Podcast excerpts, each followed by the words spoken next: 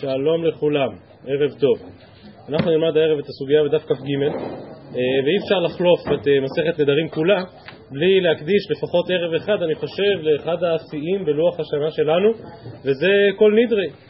מסכת שלמה שעוסקת בנדרים, ולא נדבר כמה מילים לפחות על כל נדרי, זו סוגיה שאנחנו לומדים הערב, היא סוגיית כל נדרי. לדעת רוב הראשונים. נראה גם דעה אחת בראשונים שהוא סבורה שלא, אבל אה, לדעת רוב הראשונים זו הסוגיה שלנו, סוגיה מעניינת גם בהיבטיה ההלכתיים, גם בהיבטיה הלמדניים וגם בהיבטיה הרעיוניים. בדף ששלחתי מקודם השתדלתי לתת לפחות נגיעה בכל אחד משלושת התחומים הללו, אז נראה את סוגיית הגמרא ולאחר מכן ככל שיותר לנו הזמן נעיין גם במקורות הנוספים.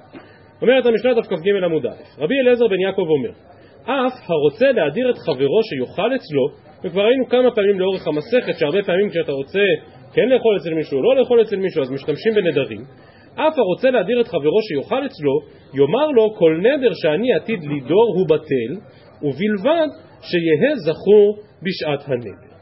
מה פירוש המילה אף? כלומר רבי אליעזר בן יעקב ממשיך משהו, את מה רבי אליעזר בן יעקב ממשיך? אף הרוצה להדיר את חברו שיאכל אצלו יאמר לו וכולי וכולי. אז במה, במה עסקה המשנה הקודמת? המשנה הקודמת דיברה על נדרי זירוזים ולכאורה כל השיג ושיח הזה כשאדם רוצה שחברו יאכל אצלו או לא רוצה שחברו יאכל אצלו לכאורה גם זה חלק מנדרי הזירוזים. כלומר קונם עליי אם אני כן יבוא אם אני לא יבוא לכאורה זה דומה. ואם כן באופן פשוט רבי אליעזר בן יעקב בא להמשיך את המשנה הקודמת ולומר כך.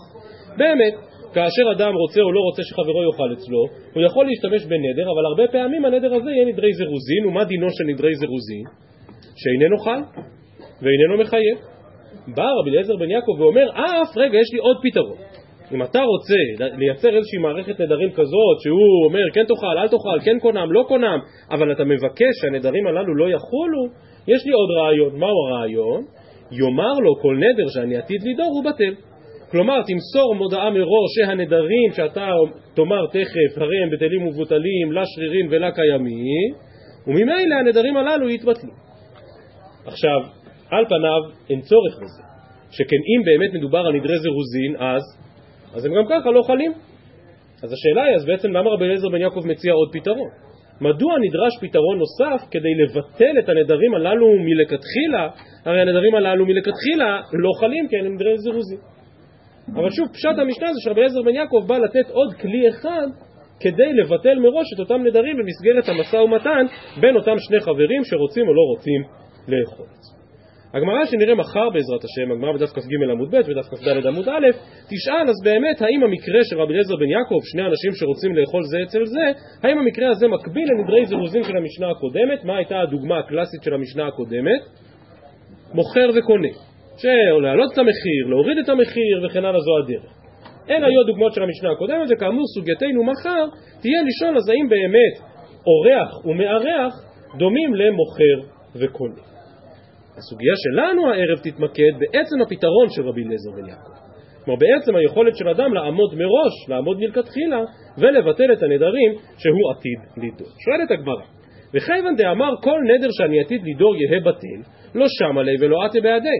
הרי באופן פשוט אני משתמש בנדר כדי ללחוץ עליך, כדי לדרבן אותך, שכן תאכל אצלי, שכן תתארח אצלי.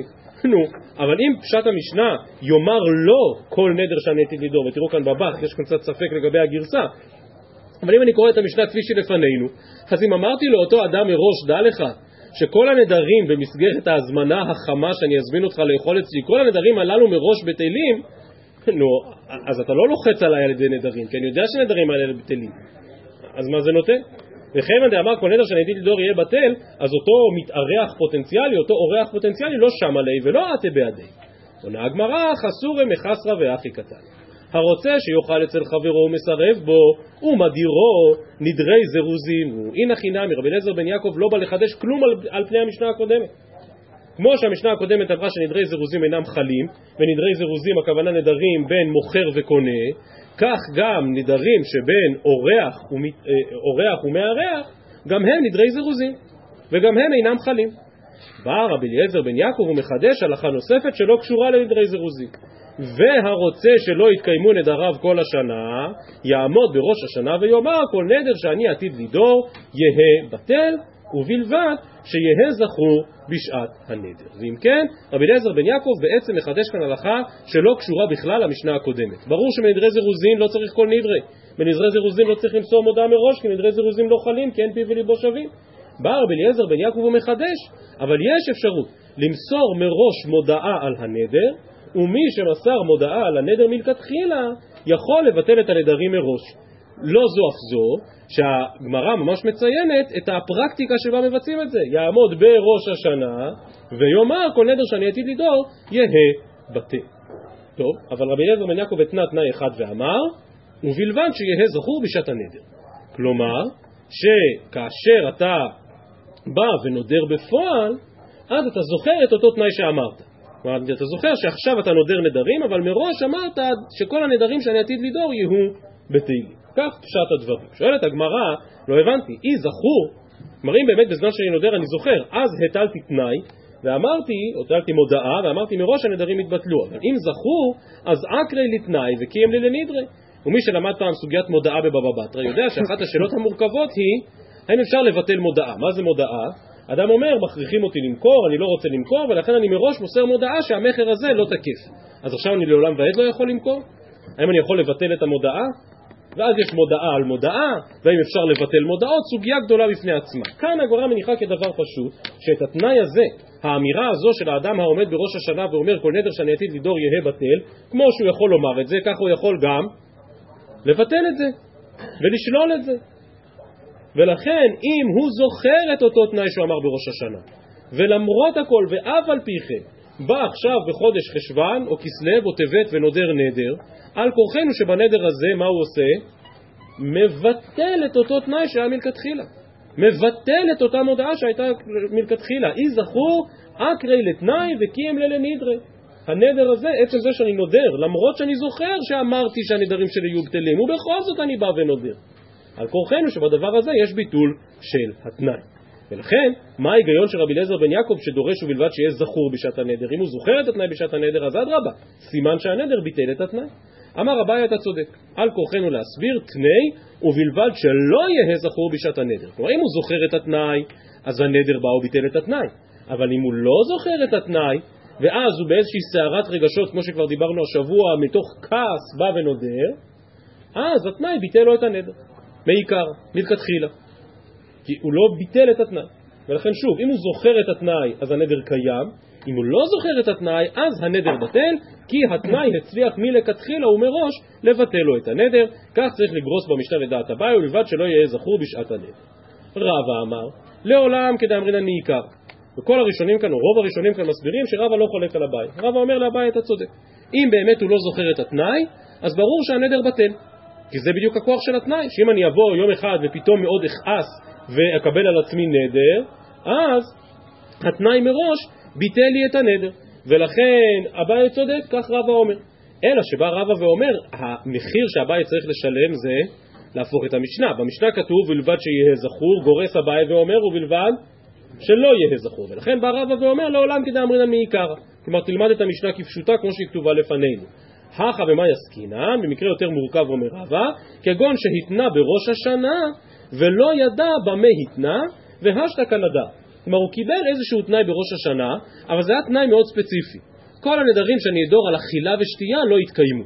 עכשיו בחודש טבת הוא רוצה לקבל נדר, הוא אומר אני זוכר שמסרתי איזה מודעה, אבל לא זוכר בדיוק על מה דיברתי אז.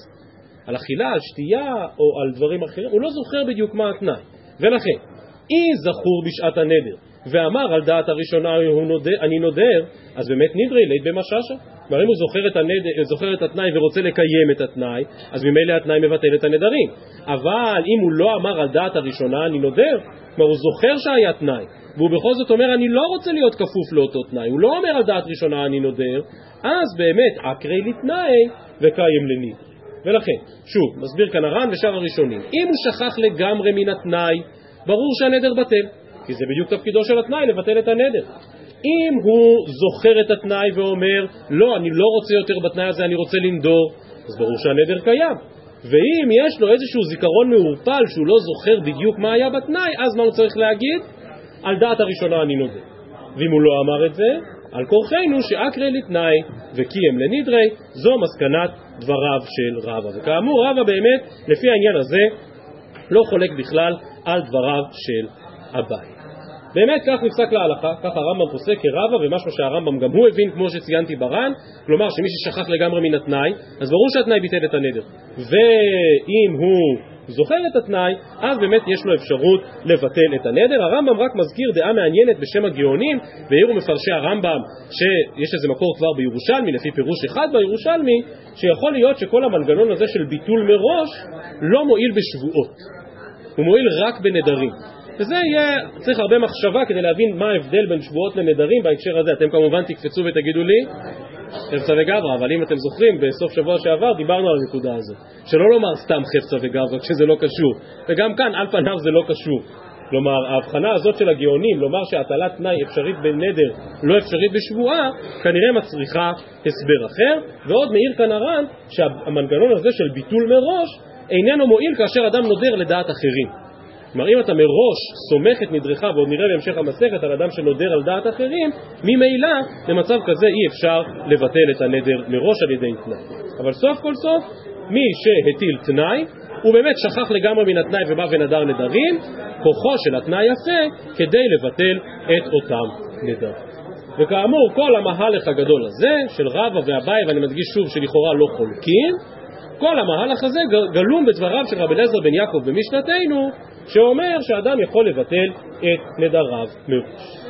אומרת הגמרא רב הונא בר חיננה, סבר למדרשי בפירקה.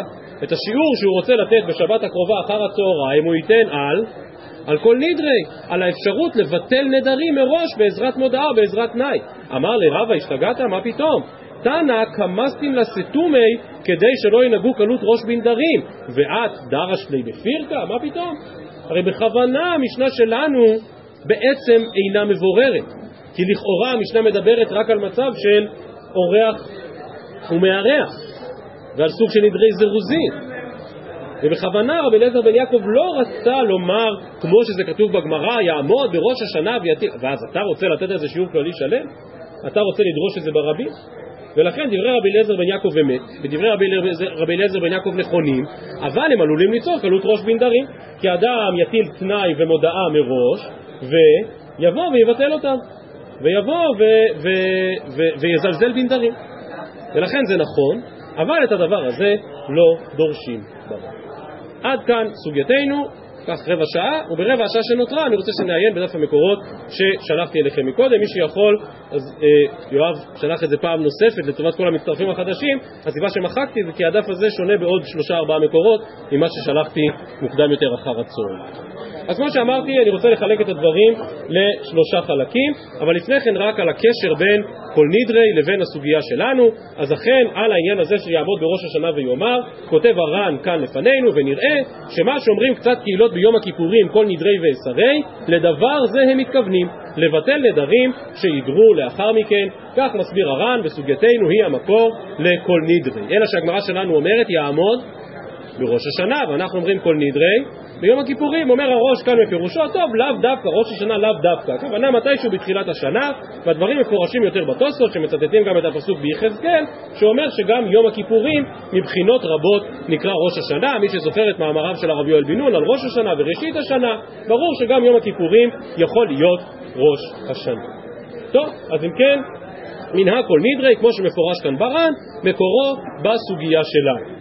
אלא שעוד לפני שנצלול לנבחי כל נדרי יש בעיה עצומה וזה באמת סיימנו את הגמרא וזה שלא דורשים בפירקה, זה לא טוב לעשות את זה נכון, זה תופס, אבל לא נכון לעשות את זה.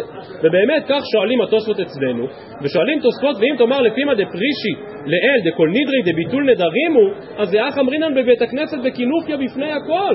כלומר, אדרבה, הזמן שבית כנסת הכי מפוצץ בכל השנה זה בכל נדרי, אבל אתה אמרת לא לדרוש את זה בפירקה, ואמר לך דלא דרשנן בפירקה. אומרים תוספות, ויש לומר, דהכה היינו דווקא משום עמי הארץ דעתו לפירקה, וכשהיו דורשים ללא עזות בלעז, עתה לזלזולי בנדרים. ולכך כעמד הלא דרשין עליהם בפירקה בפירוש, אבל כל נדרי שהוא כתרגומו, אין כל העם מבינים. פלא פלאות. בית הכנסת הכי מלא כל השנה, אבל מלא באנשים שלא מבינים מה הם מדברים. אילו היו מבינים מה הם מדברים, אז הנה חינם הייתה פה בזה בעיה, כי לא דורשים בפירקה. אבל מזלנו שכולם מתאספים לבית הכנסת לומר כל נדרי, ולא מבינים מה הם עושים. טוב, קצת קשה, אני מודה, אבל זה הביאור של התוספות, אני מקווה שבדקות שיש לנו נצא שאנחנו כן מבינים פחות או יותר מה זה כל נדרי, אבל זה אם כן הסבר של בעלי התוספות. כמו שאמרתי מקודם, לדעת רוב הראשונים, הסוגיה שלנו היא-היא המקור למנהג הזה בכל קהילות ישראל לומר כל נדרי, אבל ציינתי שזה לא בהכרח מוסכם. הנה למשל השיטה מקובצת כאן לפנינו, אומר מה פתאום? אין שום קשר בין כל נדרי שאנחנו רואים בבית הכנסת לבין הסוגיה בנדרים כ"ג, אלא ודאי שורש מנהגנו, אומר השיטה מקובצת, אינו יוצא מן ההלכה הזו, ולא תלוי זה בזה כלל, ואנשי כנסת הגדולה תקנו לנו להסיר מן המכשול, כי כמה בני אדם יש שנודרים ושוכחים הנדר ואין בהם לפני חכם להתיר, ועוברים על נדרן בשוגג, ותקנו שבתחילת יום הכיפורים בפתיחת תפילותיהם יתוודו ויתחרטו מנדריהם כדי שלא ישכחו הדבר. אז יש מקובצת פה חידוש כפול. א', מה זה כל נדרי? התרת נדרים. כלומר זו אינה מסירת מודעה על מה שאני עתיד לנדור, אלא זה היתר נדרים שהאדם אולי נכשל בהם, ומיד נגיע למחלוקת הראשונים בנושא הזה. והחידוש היותר גדול בשיט המקובצת זה שכל נדרי זה תקנת אנשי כנסת הגדולה. טוב, אנשי כנסת הגדולה באמת עיצבו עבורנו את סידור התפילה, אבל זה לא מופיע. ברמב"ם גם אין כל נדרי בסידור התפילה. ברור שזו תקנה מאוחרת יותר, לא? אבל אומר השיטה המקובצת, גם כל נדרי הוא חלק בלתי נפרד מסדר תפילות יום הכיפורים, מתקנת אנשי כנסת הגדולה. כמו שאנחנו רואים בטור בסימן תרי"ט שעוסק בכל נדרי ובתפילת ליל יום הכיפורים, אז באמת עוד בגאונים זו הייתה מחלוקת. והיו מגדולי הגאונים שאמרו, אנו לא ראינו ולא שמענו מאבותינו את הסיפור הזה שפותחים את יום כיפור בכל נדרי. כלומר בין הגאונים הייתה בזו מחלוקת גדולה ורבים מן הגאונים אמרו מה פתאום? זה המצאה מאוחרת זה איזושהי תוספת לא רלוונטית לסידור. בחלק מן המקומות בגאונים זה ממש מכונה מנהג טעות שלא צריך לנהוג אותו ובכלל לא אומרים כל דין טוב, אז שוב בקצה האחד השיטה מקובצת תקנת אנשי כנסת הגדולה בקצה השני הגאונים שאומרים אין בכלל דבר כזה ובאמצע רוב הראשונים וגם מנהגנו שיש דבר כזה כל נדרי ובמידה רבה הוא תלוי בסוגיה שלו. אז כמו שאמרתי אני רוצה שנחלק את דברינו לשלושה חלקים, נדבר ככל שיותר לנו הזמן על ההלכה, על הלמדנות ולאחר מכן קצת על משמעותם של דברים. מבחינה הלכתית יש שאלה מרכזית אחת שכרוכה בכל נדרי ורמזנו לה לפני רגע ובמוקד הסוגיה הזו בתוספות, בר"ן, נמצא רבינו תם, בספר הישר אנחנו מגלים שזה לא רבינו תם, אלא רבינו מאיר. מי היה רבינו מאיר? אבא של רבנו תם. עכשיו כנראה זה היה אדם מדהים, כי נולדו לו גם רבנו תם וגם הרשב"ם, כי רש"י לקח אותו כחתן עבור הבת שלו, אבל אנחנו לא יודעים הרבה מדברי תורתו במקומות אחרים, וכאן יש לנו תורה לא מרבנו תם, אלא מאבא של רבנו תם. מה הטריד את אבא של רבנו תם? אז בואו נקרא את זה מן התוספות כאן. מתוך שמועתנו מוחק רבינו תם מה שכתוב במחזורים בכל נדרי מיום הכיפורים שעבר עד יום כיפורים הבא עלינו לטובה כי סבורים הם שמתירים נדרים משנה שעברה וזה טעות גמורה. למה? חדה בכל התרת נדרים באי חרטה מעיקרא וכאן אין חרטה. ועוד באי יחיד מומחה או שלושה אדיוטות וליקה. ועוד שהלכה כרב פאפה שצריך לפרט הנדר וכאן לא מפרטים וכולי וכולי. כלומר דיברנו אתמול קצת לאור כל הסוגיות של הימים האחרונים על התרת נדרים. אומר רבנו תם איזה התרת נדרים יש כאן? אין כאן פתח, אין כאן חרטה, אין כאן יחיד מומחה שלושה אדיוטות, אין כאן פירוט של הנדר, אי אפשר להתיר את הנדרים. אז מה זה כל נדרי, אומר רבנו תם? כל נדרי זה מיום כיפורים זה עד יום כיפורים הבא עלינו לטובה, זו הסוגיה. יעמוד בראש השנה ויאמר כל הנדרים שאני עתיד לדור במהלך השנה יהיו בטלים ומבוטלים. ואם כן, במחזור התפילה של, של רבנו מאיר, אבא של רבנו תם, היה כתוב מיום כיפורים שעבר עד יום כיפורים זה, ובא רבנו מאיר ומחק את המחזורים, ואמר אי אפשר להגיד ככה, צריך לומר מיום כיפורים זה עד יום כיפורים הבא עלינו לטוב. כך דעת רבנו תם, כאמור בשם אביו, כך מביא גם הר"ן כאן, וכך סברו רבים מן הראשונים. יש עדיין מחזורים שכותבים ככה. נכון, רגע, תכף נגיע לזה.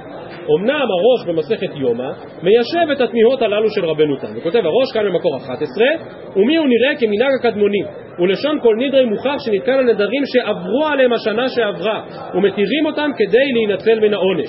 ומה שהקשה דבאי חרטה, ענן סעדי, כל מי שעבר נדרו מתחרט מעיקרו כדי להינצל מן העונש.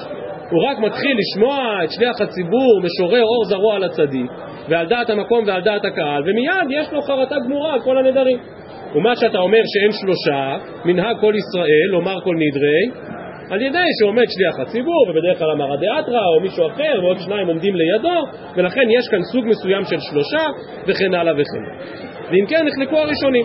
רבנו תם, אביו של רבנו תם מצד אחד, שאומרים אין דבר כזה התרת נדרים בכל נדרי, כל נדרי הוא אך ורק מודעה להבא, לעומת הראש שבא ואומר מה פתאום, כל נדרי יכול גם לתקן את העבר. ומכוח המחלוקת הזאת באו כבר הרדב"ז בסוף תקופת הראשונים ולאחריו כמה מגדולי האחרונים וזה המנהג הרווח היום ברוב קהילות ישראל, מה עושים? מה עושים? גם וגם, ונוסח כל נדרי אומרים, ובאמת תנסו רגע לזמזם בראש את המנגינה המיוחדת של כל נדרי בלי זה, זה לא כל כך מסתדר. אלא אומרים מיום כיפורים שעבר עד יום כיפורים זה, ומיום כיפורים זה עד יום כיפורים הבא עלינו לטובה. כך מעיד הרדב"ז שהוא נוהג, כך כותב רבי יעקב עמדין בשו"ת שילת יבת, שמקשה הרבה על רבנו תם ומוכיח שזה ממש לא מועיל כמסירת מודעה, זה התרת נדרים, אבל הוא אומר, היות שיצא מפי קודשו של רבנו תם, אז בואו ונאמר גם וגם. השולחן ערוך לא מתייחס בפירוש לנוסח כל נדרי, הוא רק מביא את זה שאומרים כל נדרי, אבל כמו שנאמר כאן בצדק, המשנה ברורה אומר שהלכה כרבנו תם. ולכן בסידורי אשכנז אשכנז באמת כתוב כמו רבנו תם. מיום כיפורים זה עד יום כיפורים הבא עלינו לטובה, אבל אי אפשר להתיר נדרים לשעבר. אף על פי כן, כמו שאמרתי ברוב הסידורים, הבאתי את זה כאן למשל מדברי הכף חיים, שמעיד שמנהג ישיבת המקובלים בית אל בירושלים, גם תלמידי האריזה אמרו שצריך לומר מיום כיפורים שעבר עד יום כיפורים זה, ומיום כיפורים זה עד יום כיפורים הבא עלינו לטובה. אז כאמור המחלוקת הזו בין הראשונים מה זה כל נדרי, היא בעצם האם מדובר על התרת נדרים, כדעת הראש, או על מסירת מודעה להבא כדעת רבנו תם. הנפקמינה הישירה היא כמובן שאלת הנוסח, אבל יש עוד נפקמינה גדולה לשאלה הזאת, והיא שכתוב בשולחן ערוך בפירוש שכל נדרי צריך לומר בעודו יום. כל נדרי צריך לומר מבעוד יום. למה? מסבירים הראשונים, כי זו התרת נדרים, ולא מתירים נדרים, לא תגידו לי בלילה, אפשר להתיר נדרים בלילה, לא מתירים נדרים בשבת ובחג ובמועד. אומר המשנה ברורה, ואף על גב דאנו סוברים כרבנו תם, שכל כל נדרי זה רק מתנה להבא שלא יחולו, מכל מקום דמי קצת להפרת נדרים, שאין מפירים בשבת ויום טוב, והוא הדין ליום הכיפורים. כלומר נפקמינה נוספת למחלוקת הזו בין הראשונים, אם אתה אומרים כל נדרי. האם חייבים לומר כל נדרי עוד לפני השקיעה, כי לא מתירים נדרים בשבת ובחג, או שאפשר להגיד גם אחרי השקיעה. עכשיו, כמו שאמרתי, המשנה ברורה פוסק להדיא כרבנו תם, שהכל זה רק מסירת מודעה ולא התרת נדרים. אם ככה, אין בעיה להגיד גם כל נדרי בלילה. ואז לא צריך לרוץ בסוף סעודה מפסקת, ולא צריך כל כך להזדרז עם תפילת זכה, ואפשר להגיד בנחת ולומר כל נדרי יותר מאוחר. ובכל זאת, אומר המשנה ברורה, אנחנו נוהגים לומר לפני השקיעה. הרב עובדיה בתשובה ביחה ודעת באמת מצטט דעות רבים שלימדו זכות על קהילות שלא כל כך מזדרזים ומתעכבים וכל נדרי בכלל נאמר בלילה והרב עובדיה מלמד זכות על מנהגם שוב מתוך תפיסה שעיקר ההלכה כדעת רבנו תם ובאמת העיקר של כל נדרי זה מסירת מודעה להבא. עד כאן סוגיה הלכתית של כל נדרי. אבל עכשיו ודאי אם נבין כמו רבנו תם בואו נחזור לסוגיה שלנו ונשאל את השאלה הלמדנית העמוקה איך זה מועיל? איך אדם יכול לעמוד מראש ולומר כל נדר שאני עתיד לדור יהיה בטל ומבוטל? למה זה מועיל? למה זה תופס? ובעיקר, שכמו שראינו מסקנת הסוגיה הזו, שהוא בכלל לא זוכר את התנאי ולא זוכר את המודעה. אז איך באמת זה מבטל את דבריו? השאלה הזאת אני לא כל כך מכיר מקורות בראשונים, אבל באחרונים יש חגיגה גדולה סביב הנושא הזה. וראש המדברים, כמו בכל מקום, הוא רב עקיבא איגר, על השולחן ערוך בסימן רי"א, ובא רבי עקיבא איגר ואומר, הפתרון מאוד פשוט. למה צריך שהוא ישכח את התנאי שלו? הוא התנה תנאי ומסר מודעה, שכח מזה לגמרי, עמד בחודש טבת ונדר נדר. באנו ושאלנו אותו, האם זכרת את התנאי? הוא אומר, אוי אוי, כשנדרתי לא זכרתי. זה אומר שהנדר באותו רגע הפך להיות, הפך להיות נדר טעות. זה בדיוק נדר טעות. כלומר, למה התנאי מועיל? כי אני רוצה שתשכח אותו, ואז יש לי כאן פתח מצוין. האם זכרת כאשר באת למדור את התנאי שלך? לא, לא זכרתי. מקריא את לשונו, אומר רב קיבא איגר, דמה דמיתלו בקודם הווה ביטול שיחשוב לדיבורו שאחר כך כאילו נעשה בטעות ונכשל בלשונו בלי דעת וכאילו אין פיל וליבו שווים דאילו ידע מהתנאי לא היה נודר ככה בדיוק מתירים נדרים אילו ידעת כשנדרת שכך וכך וכך היית נודר? לא. מצוין, אז התרנו לך את הנדר. אם הוא לא רוצה להתיר הנדר? כך, מה? אם הוא לא רוצה להתיר הנדר? הנה חינמי, אז לפי רבי עקיבא איגר באמת זו שאלה גדולה ויכול להיות שהנדר יחול.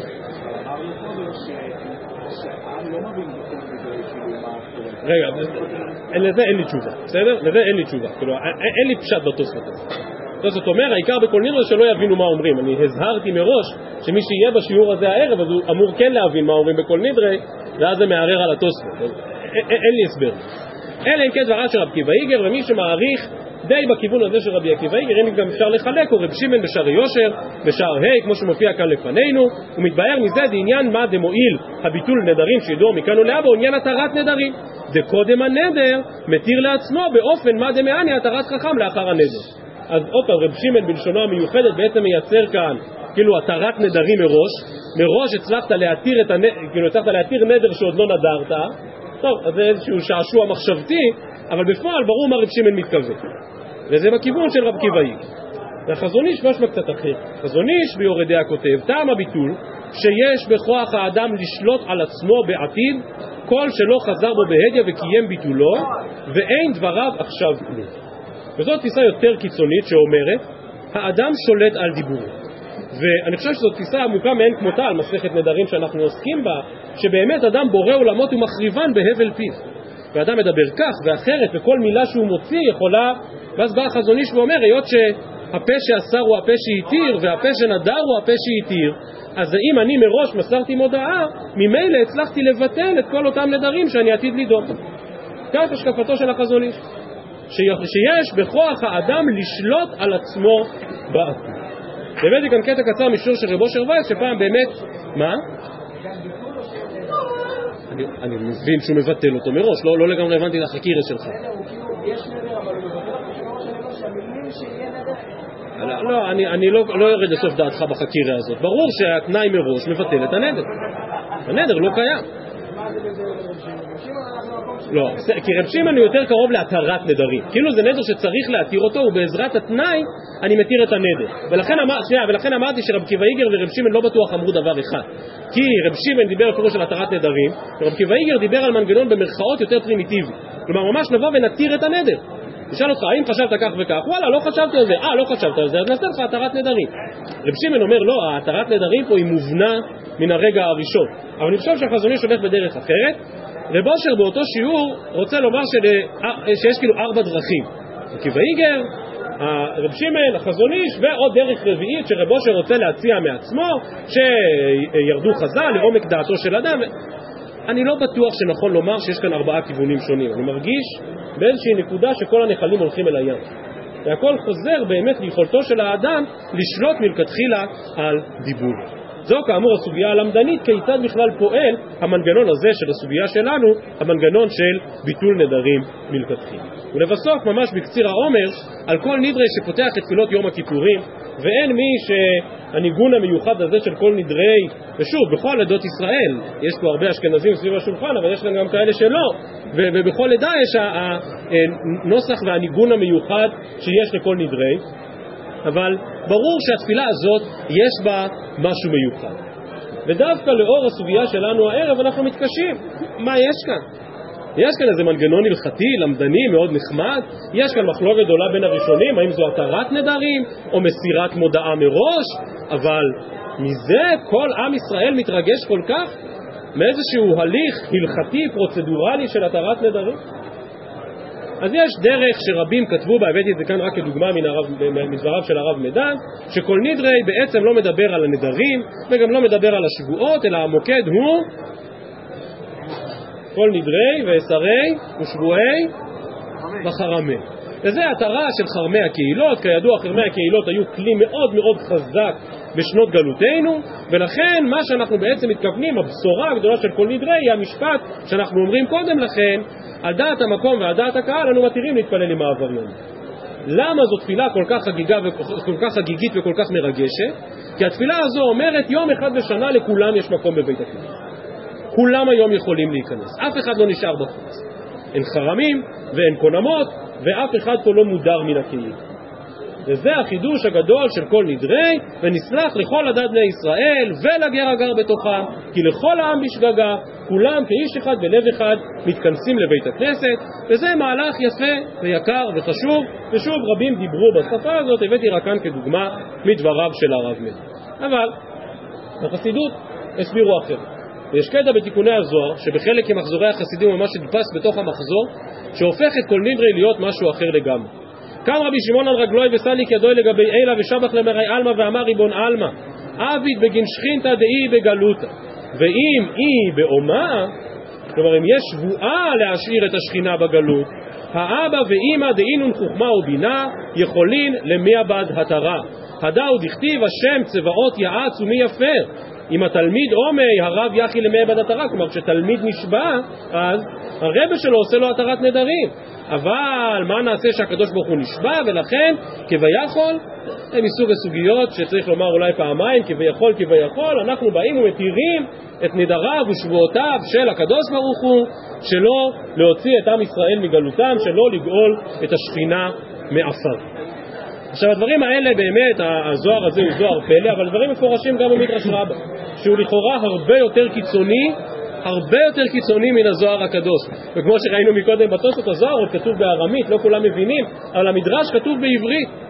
וזה באמת אלמלא מדרש שכתוב אי אפשר לאומרו. דבר אחר, ויכל משה. מהו כן? אמר רבי ברכה בשם רבי חלמו ובשם רבי יצחק, שהתיר נדרו של יוצרו. כיצד? אלא בשעה שעשו ישראל העגל עמד משה מפייץ, האלוהים שימחול להם. אמר האלוהים, משה, כבר נשבעתי, זובח לאלוהים יוחורם. ודבר שבועה שיצא מפי איני מחזירו. אמר משה ריבון העולם ולא נתת לי הפרה של נדרים ואמרת איש כי דור נדר וכולי הוא אינו מחל אבל חכם מוחל לו וכולי ואתה ציוויתני עד התרת נדרים ועכשיו שימו לב זה פשוט לא להאמין זה צמרמורת מיד נתעטף בטליתו וישב לו כזקן והקדוש ברוך הוא עומד כשואל נדרו לא יאמן זה פשוט לא זה אי אפשר אי אפשר ממש לקרוא את המשפטים האלה. אבל זו המשמעות של כל נדרו שאנחנו מבינים שבזיקה בינינו ובין הקדוש ברוך הוא יש הרבה כבלים ויש הרבה דברים שאוסרים ומפריעים ומונעים ומנעולים. ויום כיפור מעבר לזה שלכולם יש מקום בבית הכנסת ואולי דווקא משום שלכולם יש מקום בבית הכנסת אז פתאום כל המעצורים נפתחים פתאום כל המנעולים נעלמים ופתאום כל הנדרים מותרים וכביכול כביכול אפילו נדריו של הקדוש ברוך הוא בכבודו ובעצמו בא משה רבינו, מתעטף כזקן, ועומד הקדוש ברוך הוא ומבקש התרה על נדרו. אני ברוב השנים האחרונות הייתי שליח ציבור בכל נדרי, ואני אומר לכם ש, שלגשת לכל נדרי מתוך התחושה הזאת זה נורא מסובך. כאילו לחשוב שאתה עכשיו, כמו משה רבינו, כביכול, מתיר את נדריו של הקדוש ברוך הוא. אז הבאתי כאן קטע מאוד מאוד יפה מספר תפארת שלמה של רב שלמה למירדומס וכמו שאמרתי הדבר הזה חוזר בחסידות בהרבה מקומות שמסביר על הקדוש ברוך הוא שאומר ונשבע לא אבוא לירושלים של מעלה עד שאבוא לירושלים של מטה ובאים ומבקשים להתיר את הנדר הזה. ולומר שאדרבה אולי דווקא אם תחזור השכינה לירושלים של מעלה תזכה ותיבנה גם ירושלים של מטה. אחד הלומדים הקבועים כאן בשיעור מיכאל בנסון מבאר שבע, אם אני לא טועה.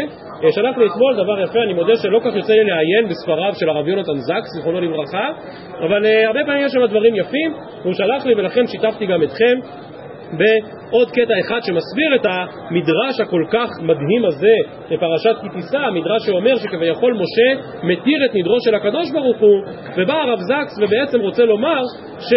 נכון, מוצא שפתיך תשבור ועשית זה ערך עליון, אבל כאשר הערך הזה מתנגש עם ערך הסליחה, הסליחה לעולם גובר.